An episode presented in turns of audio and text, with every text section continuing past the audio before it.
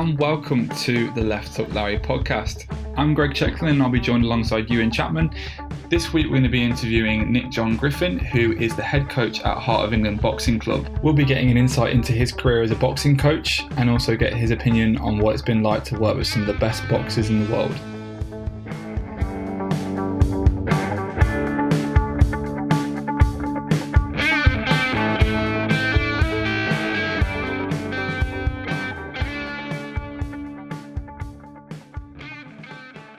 Yeah, so this week we're interviewing Nick John Griffin. Um, actually, my my boxing coach. He's been my boxing coach since I was 11 years old. I've had the pleasure of knowing him. Um, he's always been a bit of a of an enigma. Um, science teacher, melodeon player, uh, dirt bike racer, um, sea shanty lover. So he's got he's got plenty of um, of rings to his belt. So uh, yeah, I mean, it's it's really interesting the amount of time I've got to spend with him in the past, and you know, here's here's slight bits of stories. So it's interesting to get, um, you know, the the the full stories to some of them. So. Yeah, and of course he's uh, he's worked with some of the, the best boxers in the world. So you know the likes of Tyson Fury, Amir Khan, Billy Joe Saunders, Ewan Chapman. Uh, yeah, Ewan Chapman as well, of course.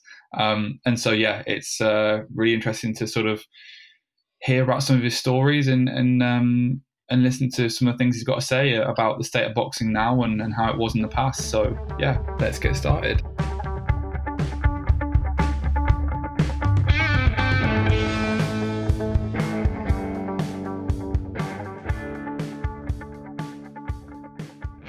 Well, I guess the first thing to ask is um, like how long you've been involved in boxing. How did you get into boxing? I started boxing when I was about 20. Believe it or not, I came into the sport to get fit for another sport. Came into the sport to get fit for motorcycle grass track racing. And wanted to get physically stronger because they're, they're beasts 500cc motorbikes to wrestle around the track. So went to a boxing club. Did get fitter, did get stronger. It improved my racing. Um, but eventually the boxing kind of took over from the racing. Although I still do race occasionally, and I still have got the bikes ready to get out of the garage where I want to. So yeah, it was to get fit for the motorcycle sport, and uh, the boxing kind of took over. I found I enjoyed it and gave it a go for a couple of three years. Which was your favourite then? Which did you prefer out of the two? Was it the boxing that became the the new love? I think when you're doing boxing, you love boxing the most, and when you're doing motorcycle racing, you'd love motorcycle racing the most. You, you switch almost personality as you mm. switch sports. So I w- I wouldn't say I enjoy one more than the other. I just love both sports and still still deeply involved, obviously. Yeah. Well, how have you found that COVID's kind of affected your your love and your passion for well, boxing particularly. Um, obviously, you've been so heavily involved over so many years now. What's it like to have that kind of time off and to reflect on on uh, one on how the sport's going, how your relationship with boxing is going? I found aspects of life a little bit boring without it because I've been well going to the gym, coaching the kids, going to tournaments for 30 years now. It's a big part of your life that's suddenly taken away. But I have been pretty busy in the sport, even though the gym's been shut. I've delivered uh, one or two Zoom sessions. I've taken part in a few Zoom training sessions. So I've done the England boxing kick racism out of the sport, the England boxing. Um, what else have I done? I've, and I've done three or four courses with UK Sport to improve my knowledge in sports psychology, nutrition, and in coach education because I do deliver quite a lot of coach education courses. Uh, I guess it's not the same as the kind of competitive side of, of boxing though. Do you feel like that's the main thing that, that draws you to it? Yeah, that's what it's all about, isn't it? It's, it's about competition. The training's great, the uh, education's great, but sport's about competition. Yeah. Same with the motorcycle racing. I can spend hours in the garage, but it's all about preparation for the competition. That's the only thing that matters, really. Yeah. Getting in the ring and uh, giving your best and uh, shaking your opponent's hand when you whether you win or lose. Yeah, and I, I think that's the thing. I mean, we're we're all sportsmen here, and you know we all enjoy that competition side to it. Um, I'd imagine that probably for myself, probably Greg as well, that we'd be looking at getting into more of the coaching now that we're getting a bit older. So how do you find the you, the the coaching impacts on your your own compet- competitive nature? Um, do you, do you still get that kind of that the same feelings you get from when you were competing to when you're coaching now? If I'm honest, it's not quite as nerve wracking as you know yourself when you're about to get into a boxing ring. Yeah. It's um, it's a bit of an adrenaline rush. It really is. Baptism, baptism of fire every time you walk into a, a boxing ring. It's hard, hard sport, and it's not quite so hard when you're the coach because you're not taking the punches but you still get the butterflies, particularly if it's for a championship in the latter stages. You are really nervous, and in a sense, you take every punch that the kid takes that you're coaching. Yeah. Um, because you're desperate for them to do well. You, they become your personal friends, and you want them to do well. So, yeah. Is that what's kept coaching interesting for you across the years now that you've been coaching for so many years? Um, you know, sort of feeling that excitement from almost like that excitement through the kids that you've been coaching is that sort of what's kept you invested in the sport for so long yeah very much so i'm a, i'm a coach of competitive boxers i've tried bits and pieces of personal training to get middle-aged people fit i've coached boxing in schools when they're never going to going to compete and you just don't get the same feedback the same buzz so no i'm in the sport to, to teach people how to box and the other bits and pieces about yes, it improves self discipline, yes, it improves confidence. They're byproducts which are very beneficial. But for me, yeah, I like people to come to the gym and learn how to box and then give it a go. Um, I'm a bad loser. Yeah, I, I can vouch for that. I'm a really bad loser because I take it so seriously and. Oh, I guess it's not a bad thing. It's probably something that we all have. Yeah, if you if you if you accept losing easily, you're probably in the wrong industry. Sport's not the right industry for you. But in boxing in particular, it kind of hurts when you lose. It's no fun at all. so I'm a bad loser, which is probably one of the things I think that makes me a decent coach. Yeah. Do you not find that harder though when you're not able to, well, not able to be in that ring for someone? You know, it's more just having to accept what what a, a boxer's doing in there. There's only a certain amount you can you can do to impact them one of the most frustrating things about being a coach is that you can see the potential in people that they can't see in themselves. They don't know how far they can go, but I've seen people with less talent go a lot further. So yeah, it's frustrating that you can't um, get into their head so they can begin to realise the potential they've got. You, do you not find though? I feel like that's the thing is, as I've grown up is kind of you, you begin begin to understand that as you get older. And obviously, with boxing, a lot of good boxers start from such a young age, um, and when when you're at 13, 14, it's a lot harder to to convince yourself of how important it is and how good it will be for you, as opposed to when you get a bit older. For kids, it's about fun, and so it should be. To some extent, success breeds success and the ones that do well tend to stick with it. But self belief, a lot of people really do find it difficult to, to develop. They can't see themselves in the way that other people see them. They just see themselves as being second rate when actually they are so much potential. I remember when you boxed as a kid, I think you won five or six on the spin, but then you just disappeared, didn't you?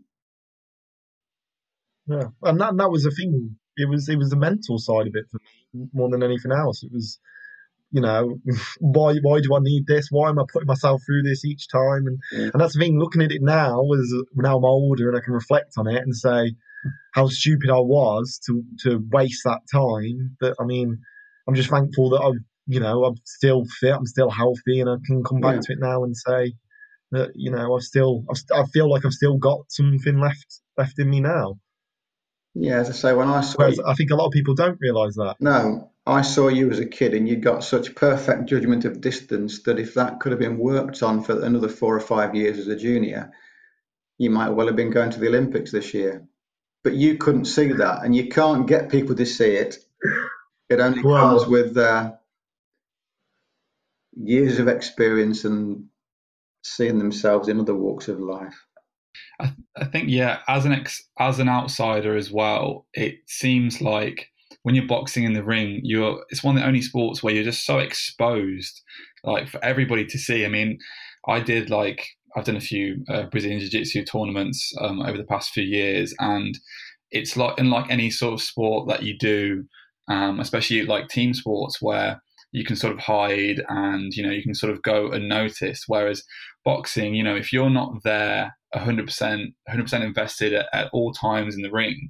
You just get so exposed and i think the thought of that I, I, imagine would be absolutely terrifying particularly in boxing where the sort of result of, of not focusing or not believing yourself can be so like catastrophic um, that i can yeah i can fully understand like how difficult that is mentally to, to have to go through Oh yeah, it's a, it's a super tough sport, and it's it's not a sport for the majority. It never has been, and it never will be. It's it's for a small minority that have got physical, mental toughness, and have got something in them that just wants to make them fight. And most people haven't got that. Yeah, you you travel away even in a small amateur show, and there's 300 people there, and 298 are screaming for your blood, and they're drunk as well. There's only your coach and your dad that are cheering you on. They're the toughest ones. They are the toughest ones. But I think that's that's why boxers get so much ad- admiration. I mean, at all levels, at amateur and at professional, and even now with white collar, which obviously isn't the same, but it's, it's just that you know people having that kind of that that dog in them to go and get in the ring is something that I think everyone aspires to have and yeah, not not a lot of people actually have it. Anyone can fight when they're in their hot blood, they've lost their temper, but to fight when you're in cold blood and you're calm is a it's a special thing that most people will never grasp, let alone be able to do. And I think your ability to think rationally and still hold your technique um, in your mind in the heat of that moment, I imagine, is something which is really, really difficult. And I think particularly when I look at somebody like I don't know Canelo at the moment. You just look at him in there, and he just looks so relaxed, so comfortable, and he just believes in his own technique so much. Um, and I think that's one of the things that sort of sets him apart, and I imagine sets a lot of boxers apart is their ability to sort of be calm and rely on their technique and yeah, believe in themselves. Most novice boxers never get past the stage where they become self-aware of what they're doing in the ring. They're doing it on autopilot. They're doing it based on the moves that they've done in training and they're doing it within the rules of the sport, but actually they're fighting. Um, and they're exhausted after one minute because the adrenaline levels are so high, the effort's so great. They're not thinking about what they're doing. They're not reacting to an opponent's punches, to an opponent's moves. It's all on instinct. When you get past that and become self aware and become able to treat it as a sport and not a fight, that's when you become pretty good at it. Hmm. And I guess that's much easier said than done, though, isn't it? Really, that's the problem. it takes time. You know, for the first the first ten times you're in there, you're very much on on just the fight instinct, and by the time you've done it 50 times, then it becomes a bit bit easier. So, if we go back onto your own boxing career now, then Nick, um, I, you know, I've I've heard bits about your your illustrious past in the ring. Um, so, why don't you tell us a bit about what kind of boxer you were yourself? Uh, third rate, and even that's probably an exaggeration in my ability. um, Southpaw, counterpuncher, six foot tall, 11 stone, so tall and skinny and rangy southpaw. Didn't like getting involved in a fight. Could hit with a left hand. Had one or two stoppages. Got stopped a few times and lost a lot on points. And he had about 20 bouts and won less than half of them. So very, very average. But enjoyed the experience. You feel like I've, I've been knowing you and knowing the way that you coach boxing, it's often quite a, a nice, rangy style of boxing? Do you think that's kind of reflective of how you were as a boxer yourself? Very much so, and to some extent, it's a fault. Each coach should coach a boxer to um, excel based on their physique, and I sometimes do over overcoach, counterpunching, moving. Some boxers should get stuck in and plant their feet a bit more, but it's not my style. It's not the style I like. Um, so I try and avoid it, but I do sometimes fall into the trap. But as you know, at the moment in the in the gym, we've got five or six different coaches on a good day, so all boxers can get input from uh, a range of coaches that themselves had a range of styles when they were competing. Your dad, for instance, he's a bit shorter and stockier than me, so I imagine his boxing style was a bit different as well.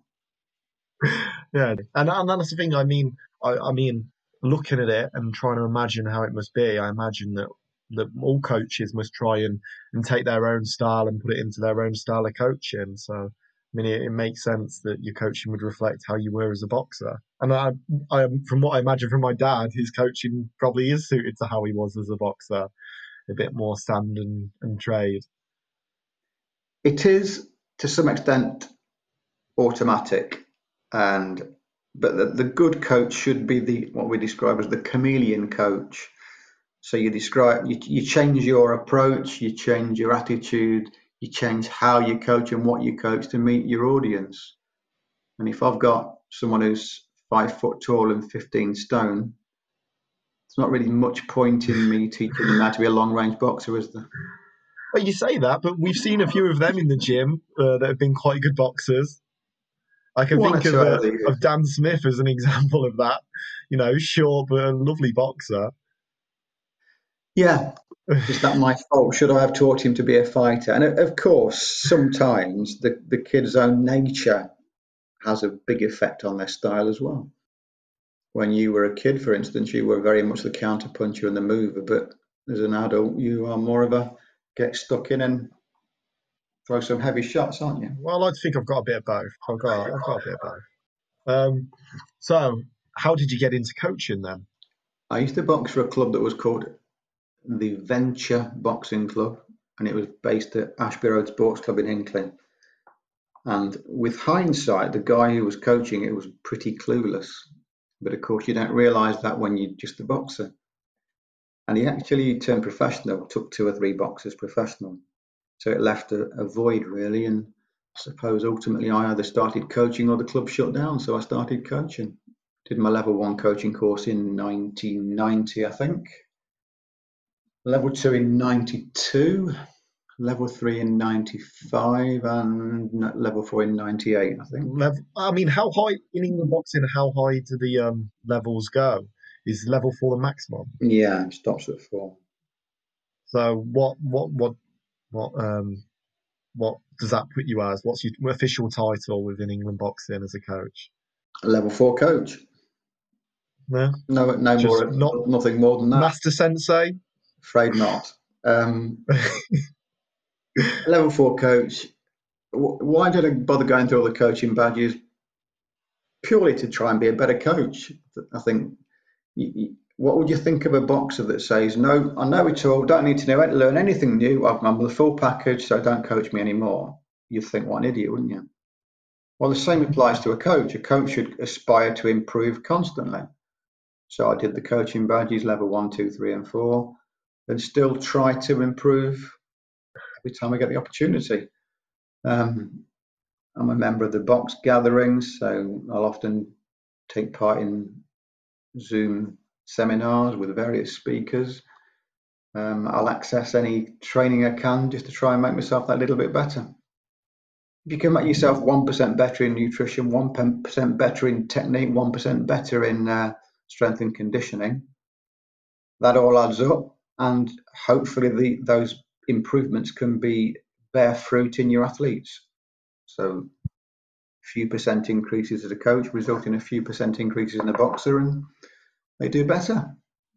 And, and you spoke uh, spoke earlier, Nick, about um, some fighters that you saw come into the gym who were very talented. Um, who would you say like sort of rank amongst the most talented boxers that you've had the opportunity to work with over the years? Well, I have been heavily involved with the England team over the years, so I've worked with the likes of um, Amir Khan, David Haye, George Groves, James DeGale, the, a, a, plethora of top level British boxers. But that's with the national squad, and you're only having a very limited input into those. Um, Tyson Fury used to come to the gym when he was about 16, 17, 18. He was clearly, obviously talented. Did a fair bit with Tyson. Um, and yeah, dozens of kids over the years that had lots of talent, but of course, like most kids, they reached 17 or 18 and called it a day because they discover women, they discover alcohol, and in a town like Hinckley, lots of them disappear to university because it's a nice middle class town. We don't we don't lose boxers to, to knife crime and drugs. Yeah. Use them to well, lose them to university and high pressure jobs.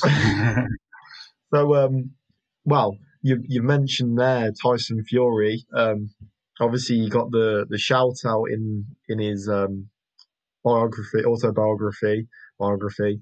Um, would, did you expect that? Was that did that come as a bit of a surprise? I, I, mean, what was it exactly that he said that you were the first coach to say you'd be a world champion? Yeah. Um, well, he was six foot six, six foot seven, and still growing. At the time, about sixteen stone.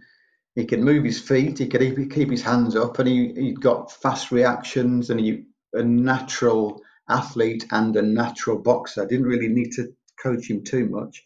more a case of training him, which I think is still the case. You need someone to push him hard in training to get him fit.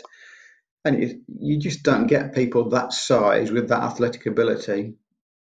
And as we know, since he got off the floor from uh, that shot from Wilder, he's got physical and mental toughness that are second to none. So yeah, you, you could see it as, at a young age. He was always going to be a bit of a star. What what was he like in the gym in the early days? As like a personality, um, as a character, was he always as self assured and as loud?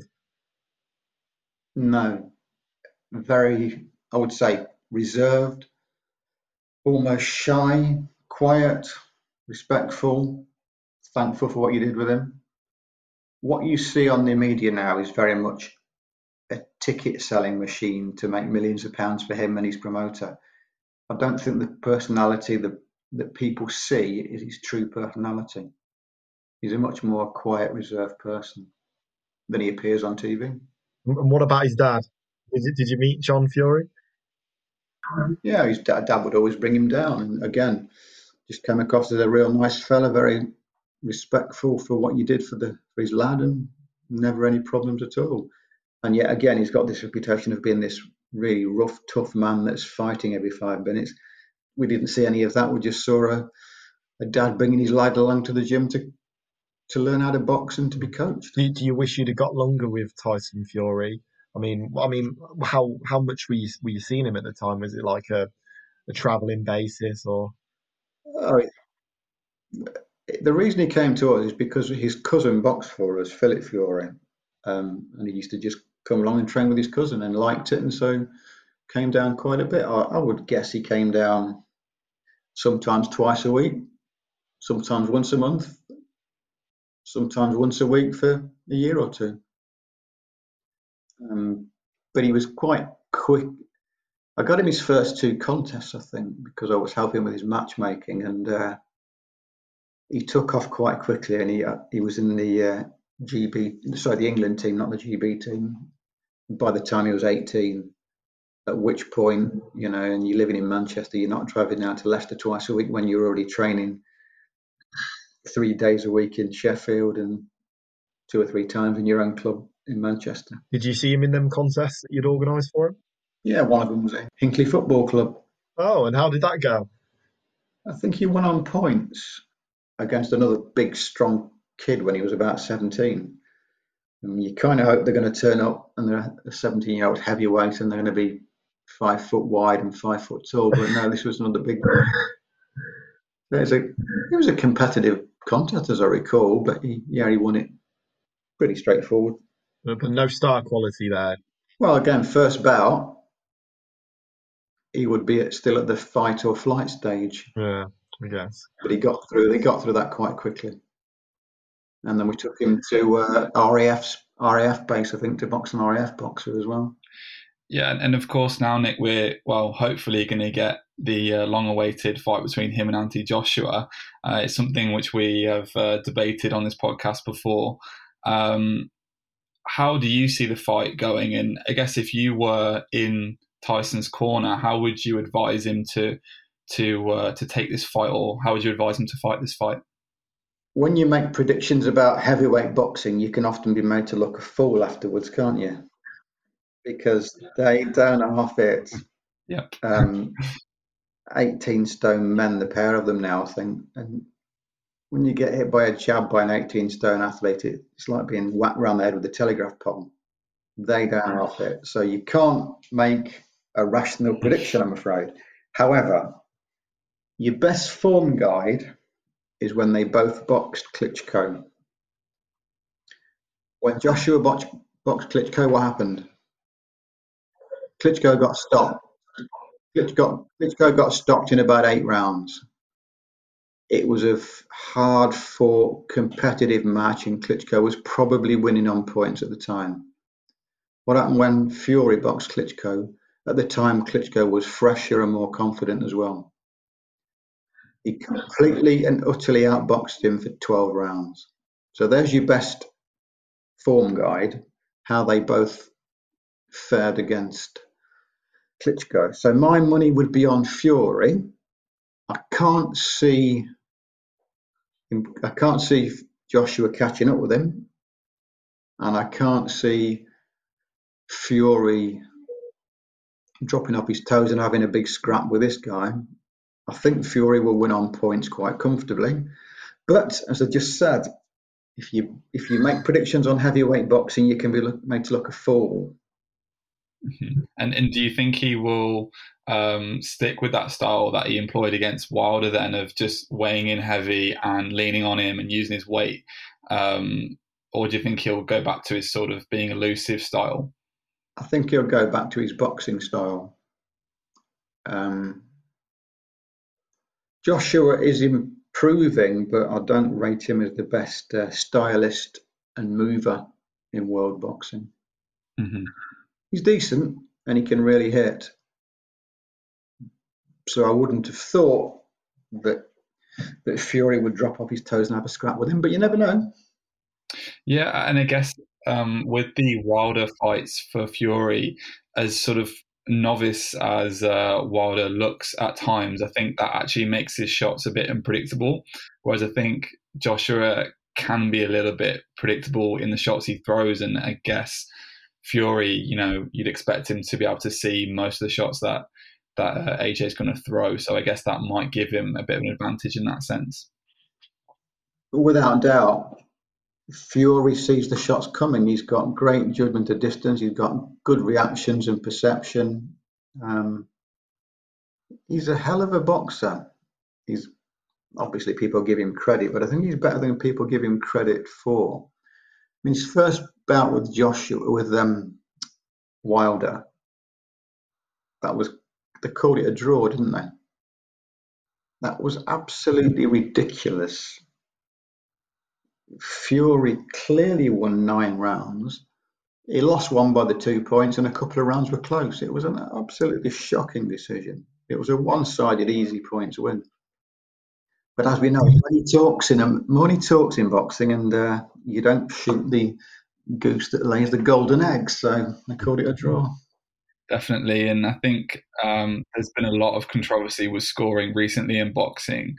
Um, I guess how do you see this sort of improving in boxing? Because I guess for somebody who is an outsider who um, not really into boxing as much and just sort of turns on the TV and they, they want to get into boxing and get interested, and then they're seeing a really sort of unfair result, I guess it can be quite off putting for them. And, you know, we want to get more people interested in the sport. So I guess it's a pretty important thing to try and solve. And, you know, how do you think we sort of move forward in this sport with judging?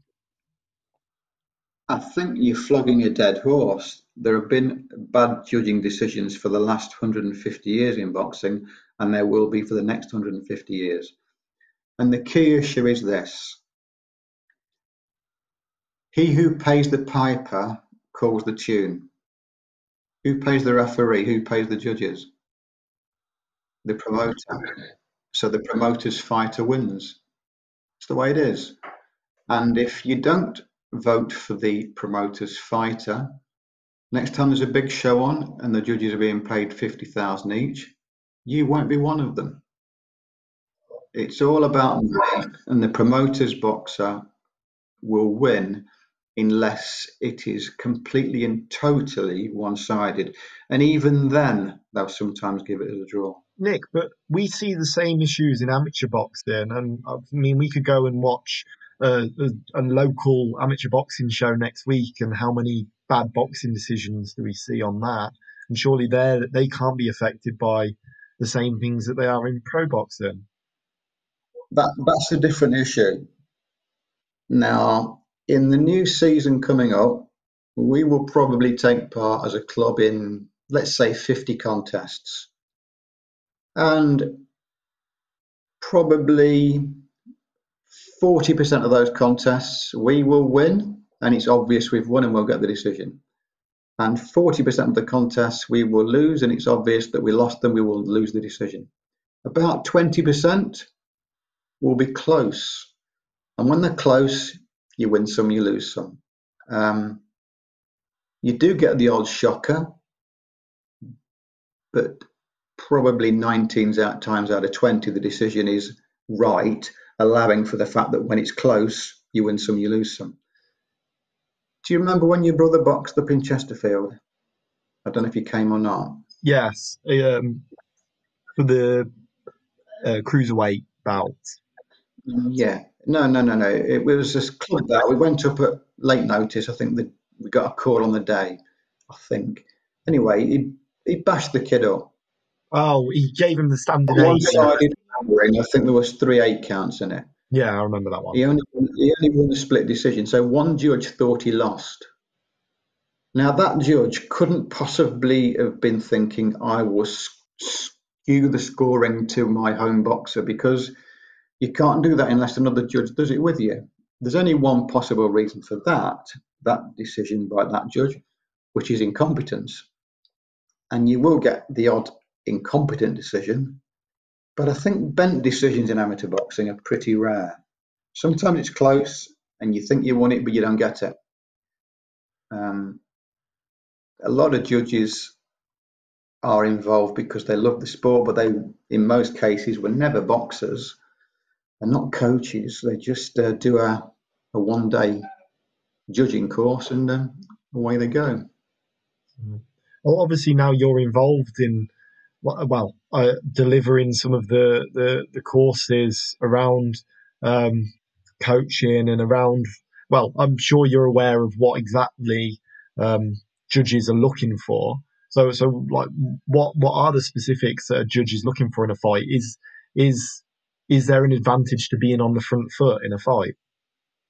What are you doing on Thursday night as a matter of interest? I ask because an AIBA referee is going to do a um, a Zoom session, and it's called "What a Judge is Looking For." You, your dad did it a few weeks ago, and we're rerunning it on Thursday. So it's how judges score it based on the modern scoring system. And in short, the answer is this: you count the punches landed by red, you count the punches landed by blue. The one that lands the most usually is the winner. But you do make some allowance for the power of the shot for instance, which is better, two jabs or one backhand? That's a bit subjective now, but roughly speaking, two jabs and one backhand are equal. But if it was splitting hairs, you might say the two jabs are a fraction more difficult to score, so you give the, that box a credit. So you now do take into account the power of the shot, the difficulty of landing the shot, whether the boxer is making the fight, as they say, going forward, working hard, throwing more shots, and then you might favour them slightly if the punches landed were equal. But yeah, seriously, if you're not doing anything, it's worth listening to that seminar. No, I, I definitely would want to go on that. Um, so I just want to take you back a bit. Obviously, that we've moved on quite quite a bit following the Tyson Fury discussion. You mentioned about some of the England tournaments that you were on. So tell us a bit about them. Tell us the the the best tournaments that you've been to, the kind of fights that you've seen there, the the personalities you you got to share that with. Yeah, I worked with the national team from about '99 through to about 2010, so 10 or 12 years. And I went to about 14, I think I went to 14 multi nations tournaments, plus various what they call dual internationals, which would be England v Germany or England v Scotland or whatever the case may be. Um, I tended to do more youth and junior tournaments than senior because, as you know, my trade is teaching, so I tend to be perceived as being a better coach for the kids than the, the adults. Um, so I've done World Juniors, European Juniors, European Youths, World Youths, and so on. Characters. Billy Joe Saunders was hard work. Wow. Um, I think we went to the European. what a surprise! We went to the European Juniors with Billy Joe, and I think he lost early on, and then you've got to sort of look after him for the next ten days, and you're in Turkey. Um, he just wants to do his own thing, but of course he's a, he's a junior, so you are responsible for him, and for safeguarding reasons, you've got to make sure you know where he is at all times. And how old was he then, Nick? He'd be sixteen or seventeen. Right. And uh, right, he hasn't got. Imagine what he was like then, because now he's an adult and he's still problematic. I think you might say. you managed to, to keep a rein on him? Just about, but I can't pretend we knew of his whereabouts every moment of every day for the rest of the week. I mean, if you're if you're at the boxing hall with the next two or three performers and they're boxing on that day, where's he and what do you do to control it? um, I also have vivid memories of things like the old Four Nations, which would be England, Ireland, Scotland, and Wales, and uh, being English coaches, we were obsessed with looking after the kids and making sure we knew where they all were at all times. Whereas the Welsh, the Scots, and the Irish, what did their coaches do? They just went to the, pub, went to the pubs and got drunk and let their kids run wild. Different cultures, even across uh, the British Isles. but yeah, as I say, I did about 14 uh, multinationals which sound very glamorous, but essentially you see the inside of a hotel and a big boxing hall. Um, there are very few spectators there usually. It's just mums and dads who have travelled from around the world and not many locals watching. Um, you see some very strange judging at internationals. If the Russians are there, the Russians will probably win 10 of the 12 available gold medals. Hmm. A, they're very good, B, the judges are worried that if they don't vote for the Russian, they'll get shot in the head later. what a quote. Fact of, fact of life in Eastern Europe, it's a, the whole of society is just massively com- corrupt. Yeah. you can't guarantee that they're uh, fighting clean as well, I assume. Oh no, the Russians have been doping for fifty odd years. It's not a modern thing. Um, the the racism you see in Eastern Europe again, it just takes your breath away. Uh, you wouldn't. It's like going back to England in 1950 or something. Terrible racism, monkey chants when English black boxers are performing, and so on. It's, an interesting experience um, when you go to our multinations. Who who were some of the best performances you can remember um, um, European juniors and the Junior Olympics, Amir Khan just stopped everybody. Wow. That's when he was 16. Just bashed everybody up really easily. Um, Junior Olympics, he took an American that had something like 150 bouts and won 140. Again, he stopped him in a couple of rounds. Um, a year later, of course, he won the uh, silver at the was it the Beijing Olympics? I'm not sure. Um, so he was a superstar as an amateur. He hasn't come through as well as I would have expected as a senior. Obviously, he's done well for himself, but I thought he would be a, a Mayweather sort of performer. What do you think that is? Uh, it's because I was no longer coaching him at all. no, pro boxing's different, isn't it? Three rounds, um, very different. He's he was a he was a mover. He'd move out, move in, hit hard, get out again. He was always in and out, in and out. Didn't hang around to take shots. Well, if you're doing 12 threes, you can't be on your toes moving in and out for 12 rounds because no one could. It just takes up too much energy. Um, and I think he also, I suspect he's been damaged by some of the hard shots he's taken early in his career. You remember a fella called, I think it was Breidis Prescott that knocked him cold and yeah, something like his fifth pro fight or something. And I don't think you ever fully recover from bad knockouts like that. I guess psychologically as well, the effect that that has. Um, if you're getting knocked out in your fifth pro fight, um, yeah, I, I, think that's something that's always in the back of your mind for the rest of your career, isn't it? Really?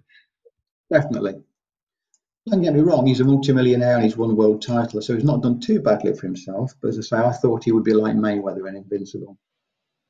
I guess he could have, if he'd have stuck around in amateur boxing where it's more suited to him, like I guess a lot of the the Cubans do. Um, potentially one of the greatest amateur boxers we could have ever seen. Yeah, without doubt. He'd probably gone on to win a couple of gold medals if he'd stuck with it. But as a good class amateur, you can earn 50 grand a year. And if you're on Question of Sport and Strictly Come Dancing and you've got good sponsors, you might make quarter of a million a year. But if you want to make millions and millions, you've got to go pro, haven't you? Yeah. On the other hand, as you know, most pro boxers, what do they actually earn?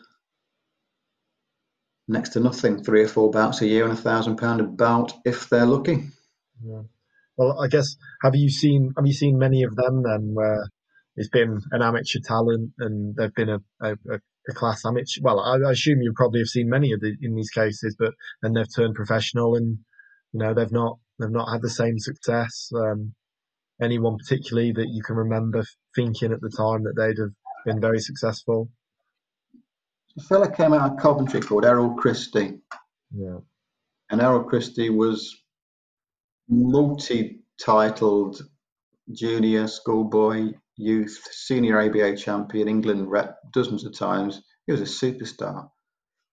Turned pro at about 18 and uh, rapidly disappeared after a, a year or two. Possibly the most talented I've seen. Brilliant boxer. Yeah, and the world is is littered with examples like that, isn't it? Um, that's the thing. I, I mean, I've, it's a shame that it's not. And I say this so many people that aren't involved in boxing and don't understand that, you know, it's not always the the best boxers that go on and become the best pros. It's it depends on how much backing you have and how much how much money you can draw. It, it's a shame, really, because there's some amazing boxers that just can't get a look in at pro.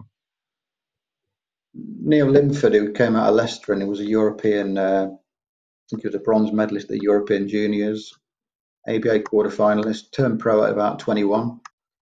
And uh, he's with a small time promoter. He's not a big name, he's not in, a, in the London set. And uh, basically retired while still a very good performer because he just couldn't make any money at it. You've got to be the right promoter, or you've got to be a massive ticket seller, or as you know, you've got to be willing to get bashed up once a week for a thousand quid as the journeyman. That's a hard way of life, that is. I'd say for any aspiring boxers, and I'm sure there's a lot out there that that want to start boxing, but and the the the nerves that surround boxing and um, you know, not wanting to. I hear so many times when I say to people about boxing, oh, I don't, I don't want to be here. What what advice would you give to to young people that would consider getting into boxing or just on the verge of, of getting into boxing? I think boxing is a sport that needs to be taken step by step, and you need a coaching structure and a club that will deliver that to you step by step. Start by getting fit, learn some skills. In your club, you should be doing technique sparring. When you've got decent technique, then you can move on to condition sparring. When your condition sparring is looking about right, then you move on to an open spar in your club. Once you've done that, make sure your coaches take you around to other clubs to experience uh, sparring with other club boxers. If you're a junior in particular, make sure that you start with skills belts, step by step building it up. I've seen too many boxers do too much too soon and quit the sport quite early. Learn it slowly, learn it properly, develop step by step. Don't think you're going to be a world champion in 12 months. You're not. It'll take 10 or 12 years to make a world champion. Remember, it's tough. Remember, it is demanding remember it takes commitment. Without those toughness commitment, you're going nowhere anyway. Stick to playing football or some other easier sport. Get the right club, get the right coach, build on it step by step, and enjoy it. Hmm. What well, what about an, one of those eight eight week to eight week courses to fight? Um, they are a fantastic money spinner for the people that organise them. You get your eight free weeks of training, which is a joke. It's not training, it's just a farcical um, hit a punch bag and hope for the best scenario. Um, you'll then sell 500 quid's worth of tickets for the promoter. They'll give 1% of it to a charity and then pretend it's all going to a charity. You're probably going to fight someone that is just a coked up steroid head. Um, so if you want if you want to do boxing, do it properly. Join, join an England boxing boxing club, learn how to box properly, do it properly, and uh, yeah, stay away from the white collar nonsense. Would be my advice. right, clearly not a fan of white collar. it's farcical, isn't it? Appallingly low standard. Several people die in it every year normally because the drugs they're taking interfere with the heart, coupled with the adrenaline. Yeah, awful. Stay away from it. Learn how to do it properly. The the blaringly obvious question is: Are the Chapman brothers the the best boxers you've ever had in in the boxing gym? Well, obviously, yes. And number one at the top of the tree has to be Ewan. Um, a, a, fair way down the pecking order, you would find Ross, and then the other boxers down the other floor, without doubt. Yeah. Well, I, I, it was it was obvious, but I just wanted to get it uh, confirmed. Yes, uh, you're right in your judgment. Thank you very much for listening to the Left Up Larry podcast. We'll be trying to put a podcast out every single week. I hope you have a great day.